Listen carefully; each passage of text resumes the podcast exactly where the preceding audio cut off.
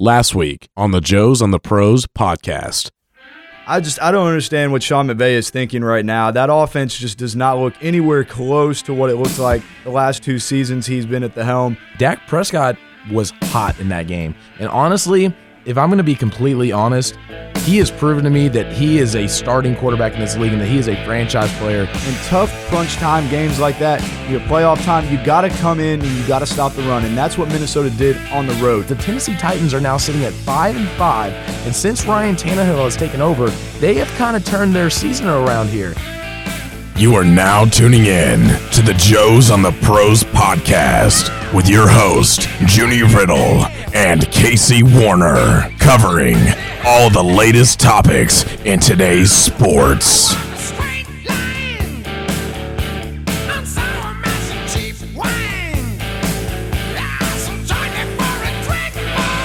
Welcome, everyone, to the 11th episode of the Joes on the Pros podcast. We are now on week 12 of the NFL. It was a crazy week 11, to say the very least. A lot went down, a lot of big names, a lot of big happenings around the league. And let's start with probably the topic of the past week, and that's Myles Garrett and the whole debacle in Cleveland and what happened in that brawl between the Browns and Junie's Steelers. So let's start with, you know, Junie being a Steelers fan and, you know, being so emotionally involved in that game. Let's get your thoughts initially on that, Junie, and what's your take on kind of what happened, not only in the, you know, the brawl, but the game in general?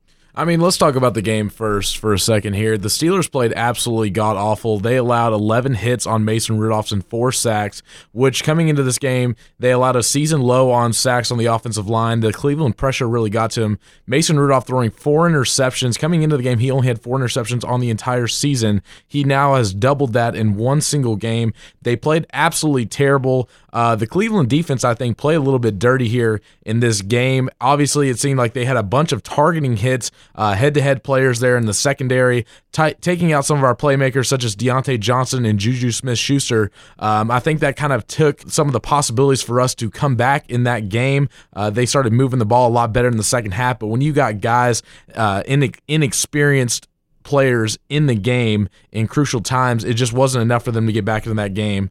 Uh, but yeah, it was it was a, it was a rough game to be a Steelers fan. But going being being a being a Thursday night game after playing a rough game against the Rams uh, the week prior, having a Thursday night game on the road is always tough. So I knew coming into that game they were going to struggle a bit, and and it really showed them only getting a couple days of preparation uh, going into Cleveland on Thursday night certainly a lack of offense for the Pittsburgh Steelers. As Junie mentioned, Mason Rudolph struggled. He was 23 or 44, only had one touchdown. That is not a very efficient game for your quarterback right there. The Steelers show they definitely need a quarterback to fill in if they want their offense to progress. Their running game struggled as well 58 total rushing yards for the Steelers. If you're not going to have QB play, you definitely have to have a good rushing attack, and they did not have that. James Conner left the game early, as well as Juju Smith Schuster. Those are never good signs to lose two your top playmakers on the offense like that. Baker Mayfield, though, on the other hand, the Browns were pretty efficient. Baker Mayfield had two passing touchdowns as well as one rushing touchdown. That Browns offense didn't make many mistakes. They won the turnover battle 4 to 0, and that's the kind of things the Browns are going to have to do if they want to have any shot at making the playoffs. They're still going to have to run off a few. They're currently two games behind the Houston Texans for that second wild card spot. The second wild card spot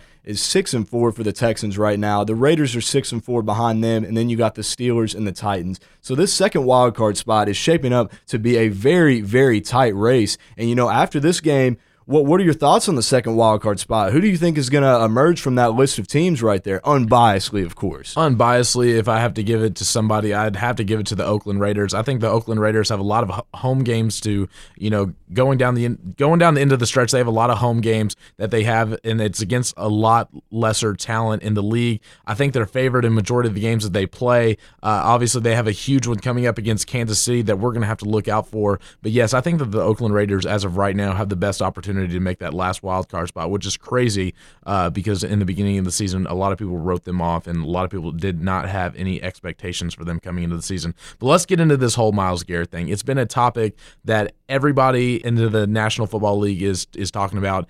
I'm gonna I'm gonna give you my take on it.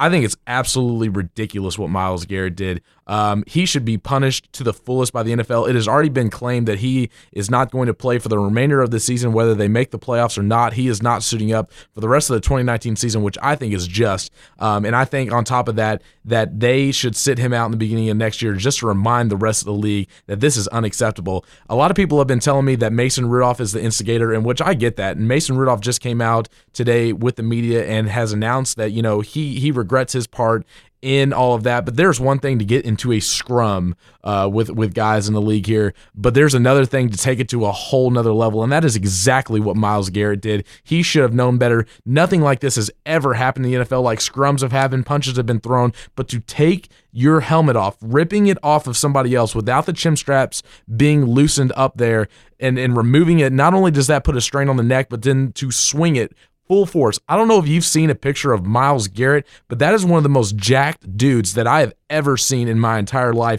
And for him to literally cock back his helmet and to swing and connect on the head of Mason Rudolph is crazy. And for people who think that Mason Rudolph started it and deserved it, guys, I'm sorry, but there's levels to this, and that is just unacceptable. And I don't care who started it. Myles Garrett definitely ended it with that, and it should have never escalated to that whatsoever trash Cleveland Brown fans cheered him as he walked off the field, and that's just that's just garbage. It just shows how garbage of an organization the Cleveland Browns are, how garbage of a fan base that they have in order for them to cheer on somebody like that. That's absolutely ridiculous. And I think coming into this game, they were told to play aggressively as they did because it was obviously they were headhunting. They eliminated three of our best offensive players, and then for them to do that with eight seconds left in the game, and for them to have nothing, you know, nothing to gain from that it, it just goes to show how poorly coached they are, how how awful of an organization they are, and, and what kind of culture they have there in Cleveland. It's absolutely ridiculous. I mean, wow. What I mean, what can I say to that? I agree wholeheartedly with you. The Browns really showed their behinds in that game. Uh, you know, Myles Garrett, I think, should not only be suspended for the rest of this season, but at least half of next season, too, man. I mean, that's just completely barbaric what he did to Mason Rudolph. You know, like people say, you know, Mason Rudolph may have started. It doesn't matter, man. I mean, that's ridiculous. That is putting the game to shame. That is making the NFL look bad as a whole. And you just cannot portray the NFL like that. Myles Garrett made a fool of himself. He has no excuses. He has no reason to even want to appeal this. I don't know why he even appealed it he showed his behind and he showed why the Cleveland Browns, like you mentioned, were a classless organization on that very night. He could have seriously, seriously hurt Mason Rudolph, even knocked him out, even maybe even killed him if he hits him on the other side of the helmet. And that's just just no no just no can do cannot do that. And and and that's something that we both know. We had both we have both previously played football. I know you played a little bit in college there but when you when you look at the dynamics of a football helmet the side that he hit him on is a side that you put him on. That those ends of the helmet are expandable so that they are can be pulled apart in order for you to place the helmet onto your head and then it squeezes back onto your chin so it secures you tightly in there. On the other side of the helmet on the crown of the helmet is the hardest portion of the helmet makers of football helmets are now putting so much emphasis and strength on the crown of the helmet in order to prevent concussions and you take that and you and you 180 that helmet to where it hits Mason Rudolph on the crown of that helmet on his head we're, you're talking about a cracked skull, a busted, gushing uh, wound wide open on national television. The NFL needs to crack down on this because that's easily what it could have been. It, unfortunately, it didn't happen that way. And we're blessed to see that Mason Rudolph is okay and that no serious injuries have come from this. But they got to make an example out of Myles Garrett with this. I'm sorry, but it, it, it, I'm I'm furious as a Steelers fan, but I don't I don't care who it is. You cannot threaten the lives of another player um, on the field by doing something as reckless and stupid as that. So last Thursday was certainly a blemish on the season for the NFL, but on the other hand, a very bright spot in the NFL this season has been Lamar Jackson and those Baltimore Ravens. They are simply putting it on people right now. A 41 to 7 victory over the Houston Texans this past Sunday. A great game overall for the Baltimore Ravens. Dominant like I mentioned on the offensive end. Lamar Jackson 308 total yards and four passing touchdowns. We know Lamar Jackson can do it on the ground like he's been doing. He leads all quarterbacks all time in rushing yards through 10 games. Just saw that a little bit ago. That is impressive, but he was able to do it in the air against a pretty good Texans defense. We love what we are seeing from Lamar Jackson. He is certainly cemented himself in the MVP conversation right now. A lot of people have him favorite to get that MVP trophy. But overall, like I said, just a dominant performance for the Baltimore Ravens, and they're definitely on the trend up right now as some people's Super Bowl picks. I mean, I currently think they're the best team in the league right now. You look at what they needed this year. They lost four starters on defense from last season, and it looked like that that defense wasn't going to be as strong. They needed a corner. They went out and made the trade with the Los Angeles Rams there and brought in Marcus Peters, and he has been a difference maker there. Two pick sixes, obviously, in big games. But yes, this Ravens team absolutely dominated the Houston Texans. They got a pass rush on Deshaun Watson. He was under duress the entire game. And on top of that, they capitalized on every single opportunity they got. They ran the ball all over Houston. They really exposed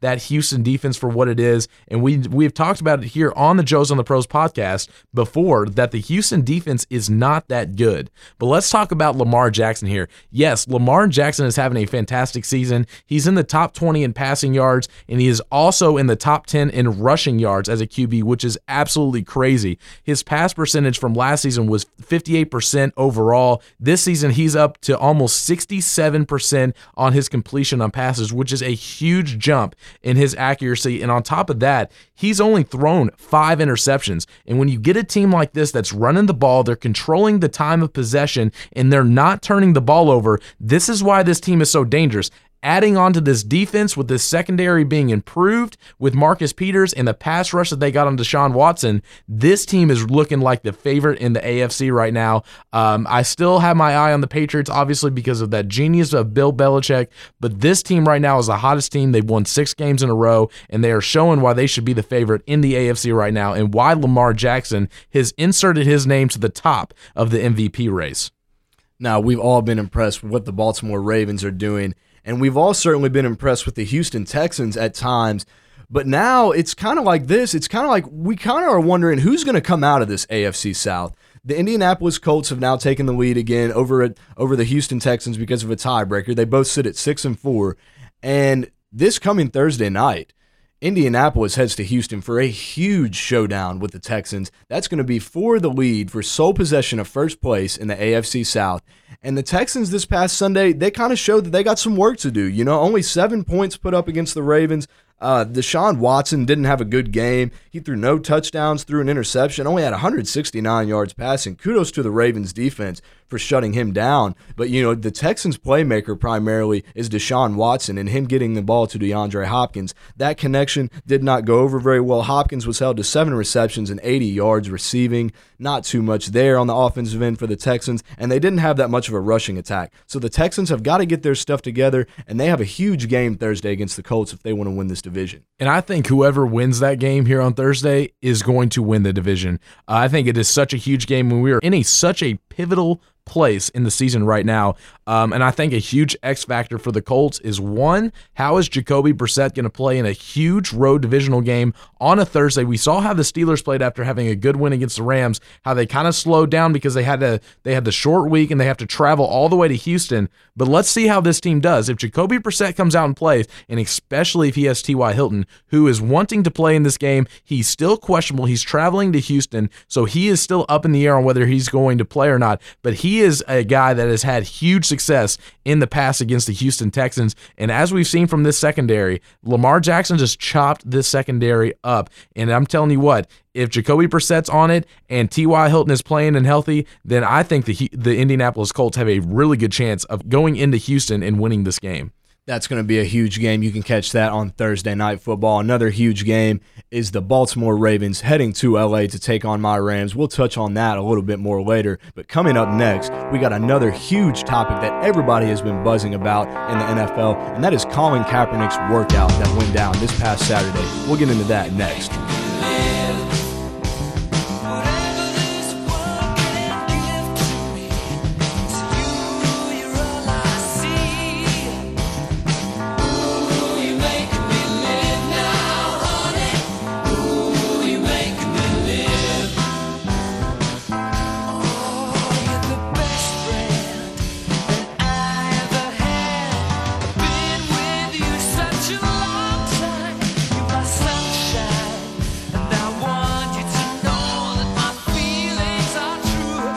Last three years, we've seen a lot of controversy when it comes to the quarterback of the 49ers that used to be, and that is Colin Kaepernick a lot of speculation with him being blackballed from the NFL, and he finally got his opportunity to get a workout in front of scouts. It was planned to have 24 teams down in Atlanta at the Falcons facility to watch him work out, but at the last minute, Colin Kaepernick decided to change up the location, change up the rules because he was not comfortable with the waivers and all the things that the NFL had planned for him for the showing. He ended up moving it to a high school, which was about 60 miles away from the location, and only bumped it back an hour after the scheduled time in Atlanta. So, Casey, I got to ask you here. Colin Kaepernick moved his workout. Only eight teams out of the 24 actually got to make it to the workout and watch. Uh, so I got to ask you, what do you think happened there, and and who do you think should have given him an opportunity if he would have stuck with that workout with the 24 teams?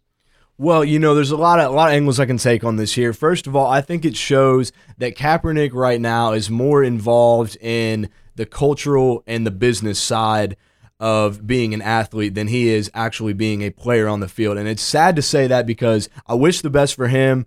I want to see him play again, and I think he belongs on an NFL roster, but I think he has gotten caught up way too much in his you know his cultural background and everything that's gone on and I don't think he should have moved the workout. I think that really really hurt his chances of being signed by an NFL squad. But on the other hand, I still think that you know him wanting to do it his way is just his own comfort preference. I know there would have been a lot of pressure had he actually worked out at the Falcons facility, a lot of media, a lot of pressure, so I can definitely understand why he wanted to move it. Takes a lot of pressure off of him but it also takes the chances down of a team actually signing him. It's worth noting that of the teams there on Saturday, the Eagles, Chiefs, Redskins, Jets, Titans, and 49ers and Lions were the teams that ended up making it to the moved workout. And after the workout, the Redskins, Jets, and Chiefs were talking to him. And I think that's very interesting. I think a perfect spot for him would be the Jets, actually. I think putting him on a roster like the Jets, uh, kind of him mentoring a guy like Sam Darnold, being a kind of change of pace guy there, using him as more of a weapon, I think would be a good fit for the Jets. But I know any t- any team that needs a quarterback, I think would be benefited by bringing Colin Kaepernick in. He brings a different aspect to the game. Uh, from what I've read from the workout Saturday, he still throws a terrific deep ball. He still throws the ball very well. So I think that could benefit a lot of teams in this league that are having trouble with the quarterback position. A Titans is another team I think he would fit in well with.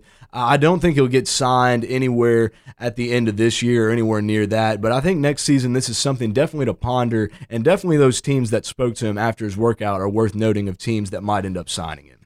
So, first to start, I don't think he's going to get signed by anybody this season. He's 32 years old. He has not played in three years.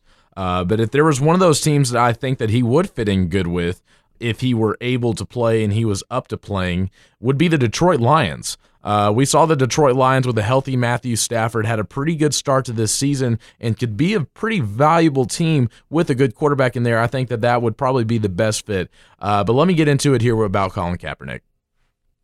I don't think Colin Kaepernick wants to play football. I, I, I really, I really don't. Uh, and here's why: because he says he doesn't trust the NFL, but yet he's doing. He he wants. He, he claims he wants to get back in the NFL. Why would you want to work for somebody that you know you don't trust? That doesn't make any sense.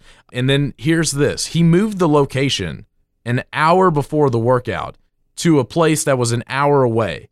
Why would you do that? And anybody that knows anything, I heard Stephen A say this on First Take. He moved it to a public high school. In order to do that, you have to get permission from the superintendent of that district. This was obviously premeditated. He had a ton of fans there and media there waiting. So this was obviously something that was already in his mind to do, and it really kind of screwed him over. On top of that, walking in with his Kunta Kinte shirt, which that's fine. Like that's a great that's a great sitcom that they put on Roots. If you've never seen it, I highly suggest it. But you're comparing yourself to an enslaved man who got his name taken away, his rights taken away, and stripped away his life when you're the one getting paid millions of dollars to play football and you choose not to.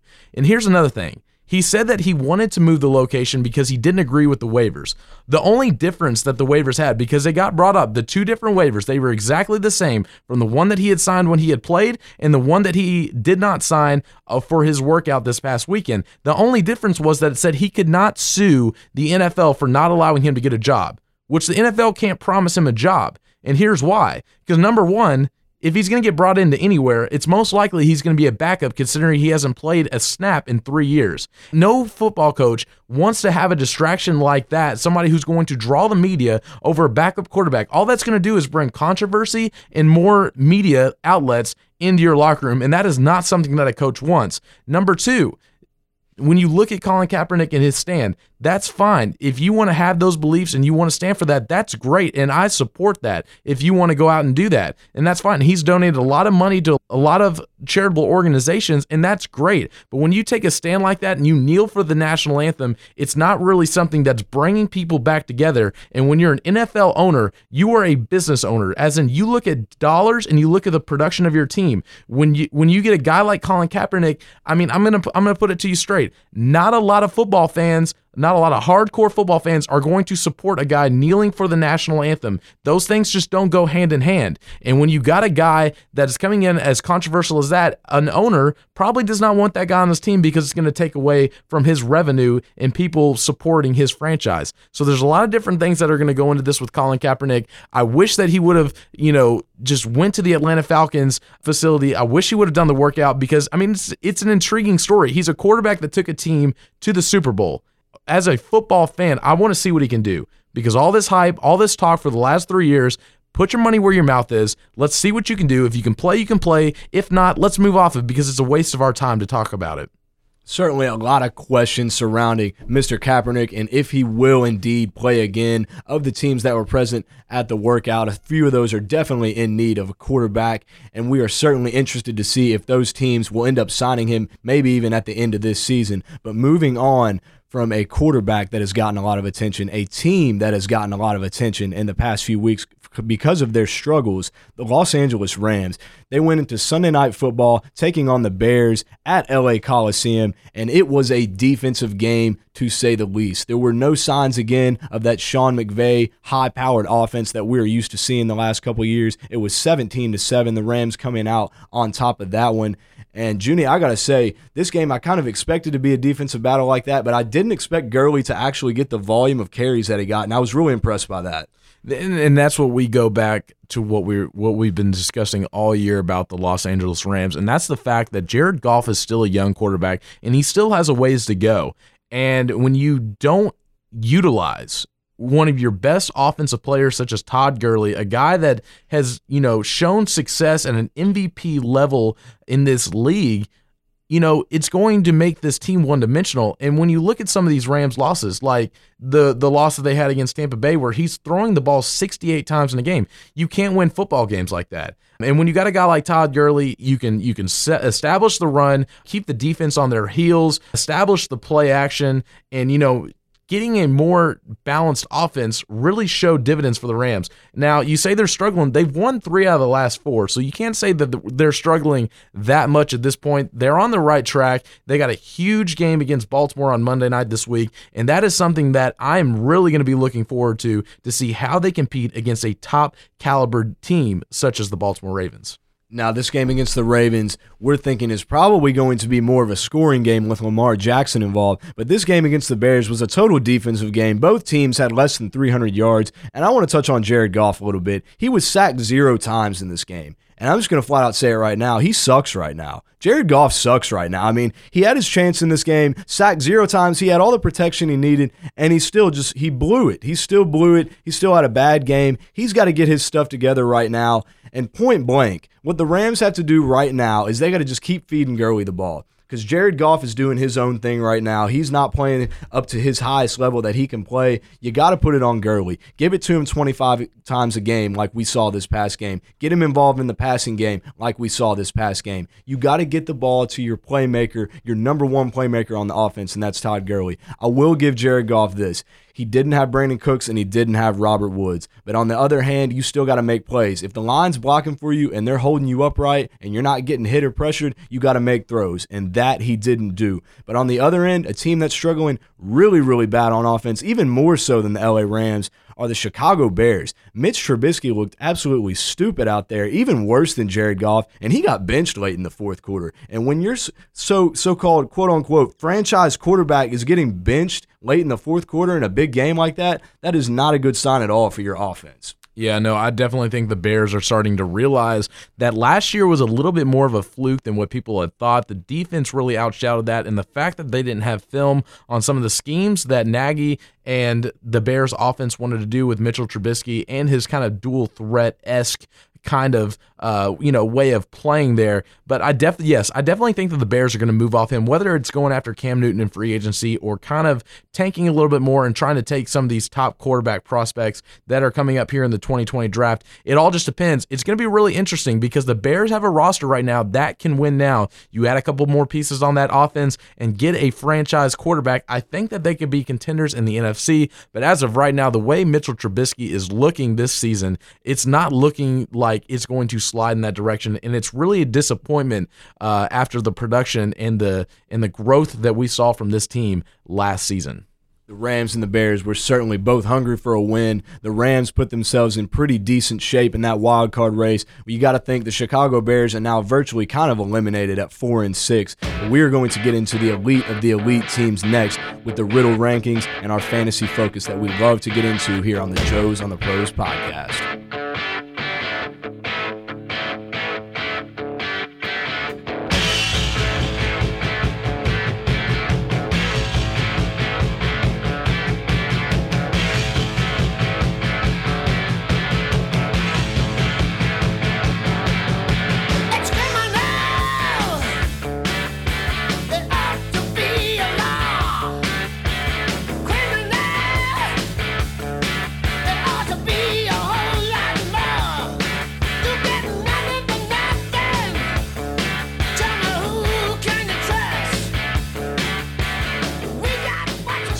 We saw a lot of upsets. Not a lot of upsets that we saw this past weekend. So not really many teams moving up or down in the rankings here. But let's get it started with number 10. I got the Houston Texans at number 10. Yes, they're still in my top 10 after blowing that game against the Baltimore Ravens. We thought it was going to be a top showdown between Deshaun Watson and Lamar Jackson. It was not. Uh, that offensive line did not play good. Neither did their defense. And like we've said, all season long here on the Joes and the Pros podcast. This Houston Texans team is going to go where that offensive line takes them and that secondary takes them, and neither of them showed up against Baltimore. But, but, with that being said, Deshaun Watson is still playing like a top five quarterback this season in the league, and I think that they are going to put up or shut up on this Thursday night game, and I'm calling it right now. They are going to get a win against the Indianapolis Colts, who have given them fits for years. It is finally time for them to emerge as the team in the South, and they are going to do that. Give me the Texans. They are going to win, and I, I have them at number 10. Number nine, the Kansas City Chiefs are at number nine. I'm not impressed.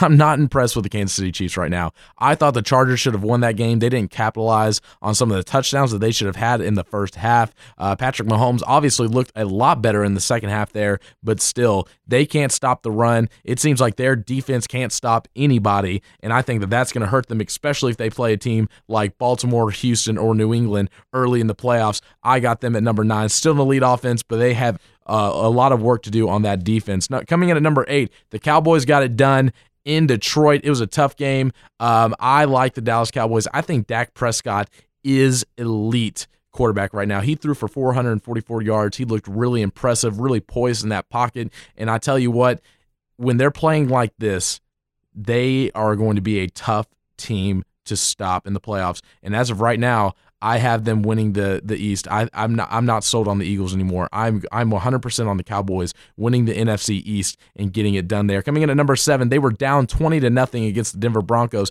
and yes, that is a bad team to be down 20 nothing to, especially at home. But the Minnesota Vikings coming in at number seven showed me a little uh, strength there, some perseverance getting back in that game. They are still an eight and three team going into their bye. Uh, they still have the second half of their season, and I, if Kirk Cousin keeps playing how he's playing, I know it's not perfect, but still he is getting the job done. This Vikings team is too talented to not be in the Riddle rankings. Coming in at number six, the Seattle Seahawks are staying at number six here on the rankings. I got to tell you, Russell Wilson, uh, I know he's being outshadowed by Lamar Jackson right now. He's still my MVP favorite. I know a lot of a lot of people are going with Lamar, but I'm sticking with Russell Wilson. Uh, the poise that he has, the intelligence that he has, and the experience that he has, I think is going to lead this Seattle team uh, to greatness. And I think that it's going to give them opportunities to either win the division or to make noise in the playoff as a wild card. Either way, I think this team is great is very well coached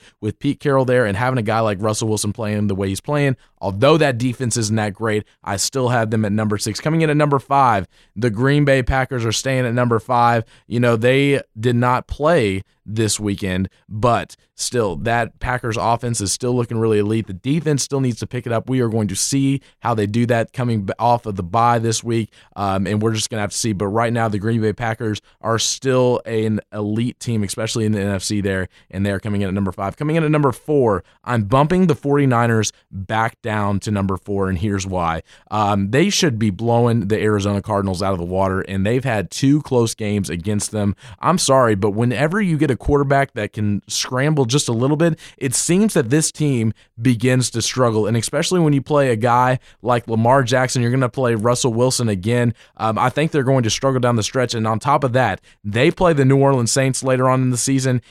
in the Superdome, and I think that they are going to have a rude awakening when they play a team such as that. And speaking of the Saints, they are coming in at number three on the list. Uh, the New Orleans Saints bounced back this week. They had four turnovers against the terrible Jameis Winston down there in Tampa Bay, uh, but they really showed that that defense is still elite. They're still getting turnovers, and Drew Brees is playing like Drew Brees again. I told you the game against the Falcons is just one little fluke game that they have about once a year where he doesn't play that well. The Saints don't play that well, um, and they they got that out of the way and they really did bounce back. Down there in Tampa Bay, coming in at number two, the New England Patriots. This team is vulnerable. They they have some flaws, but they make adjustments. Uh, in the first half of the game against the Philadelphia Eagles, they were averaging about six yards a rush against that New England defense, and then towards the end of the game, uh, they got held to about two yards per rush. So it's all about it's all about um, you know making the changes within the game um, for them to adjust and and and get that win. And that's and, I, and whenever you play in Philadelphia against with those crazy fans, you're always going to have trouble. So coming in at number two is the Patriots. Number one's the Ravens. Obviously, they blow out Seattle and Russell Wilson. You blow out Tom Brady and the Patriots, and now you blow out Houston, Deshaun Watson. Um, this Ravens team has the most rushing yards uh, since the 1977 Bears through 10 games. That's crazy. They're running the ball. They're not turning the ball over. And whenever you can do those two games, you're going to control games. Lamar Jackson has emerged as a top MVP candidate, and he's been playing absolutely amazing. If if they can keep it up, then they're going to be a huge threat to make it to the Super Bowl. And they're continuing to be number one on my list for the second week in a row. And that is your Riddle rankings. Another Riddle rankings and another week of those Baltimore Ravens at the top of that list.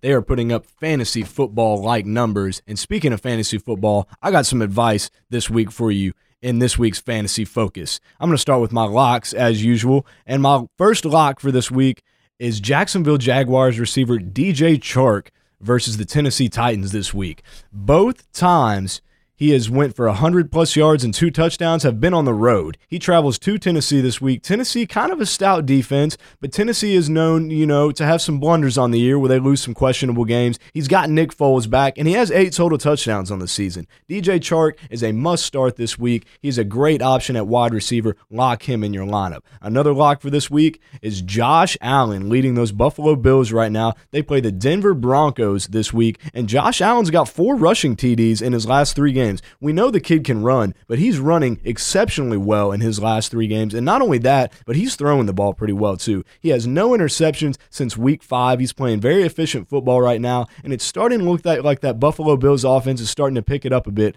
Lock Josh Allen into your lineup because of his dual threat ability. My sleepers for this week, I'll start with my first sleeper, Carlos Hyde against the Indianapolis Colts. Last week was his first week with less than 10 carries all season. You got to put Carlos Hyde in your lineup. As stout as Indianapolis's D is against running backs, I think the Houston Texans are going to have a bounce back week after only putting up seven points this past week against those Ravens. Carlos Hyde is going to be a sleeper this week. Expect him to get near 100 yards and at least a touchdown for those Houston Texans. My other sleeper for this week is John Brown, Buffalo Bills wide receiver, taking on the Denver Broncos this week. As I spoke highly of Josh Allen, I'm going to speak just as highly of John Brown. John Brown has at least four catches in every game this year. That's right, at least four catches in every game this year. Who would have thought that going into the season? John Brown is playing exceptionally well over his last couple of games. He had two touchdowns last week, and he is really starting to get that chemistry going with his quarterback, Josh Allen think about John Brown this week as a sleeper and think about putting him in your lineup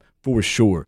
And finally, my bust for this week, I'm going to start with this and passionately saying any Rams wide receiver is a bust this week. I don't care if it's Cooper Kupp, Robert Woods, or Brandin Cooks. You know, Brandin Cooks just got back to practice today. Robert Woods is still away from the team for personal reasons, and we got Cooper Kupp. Cooper Kupp still did not even have that good of a game last week. Granted, it was against the Bears, but like I said earlier in the episode, Jared Goff looks stupid right now. You cannot count on any of these Rams wide receivers to put up any kind of good production for fantasy numbers. Keep them all out of your lineup. You could maybe say Cooper Kupp has an argument to be in your lineup, but still, if it were me in my lineup and I had all three Rams wide receivers, I'd keep them all three out of my lineup lineup. Don't put him in your lineup. And my last bust for the day on the fantasy focus is Randall Cobb. Keep Randall Cobb out of your lineups this week. He's playing against New England. He's facing his best defense in the league on the road this year. And you got to think, he's got Michael Gallup and Amari Cooper still there that are stealing targets away from him. I know Randall Cobb has had a couple good games under his belt the last two. He's had over 100 yards and a touchdown in each of those games, but I think it's going to end this week. I think the New England Patriots' dominant defense is going to get the best of Randall Cobb, and he is a bust for this week. And that is your fantasy focus for week 12 of the NFL. Really tough on the Rams there, Casey. Really tough on the Rams. I, I can't believe you're being that hard on your squad when they're six and four. I think that that's pretty solid uh, going into week ten here. But you heard it here first, man.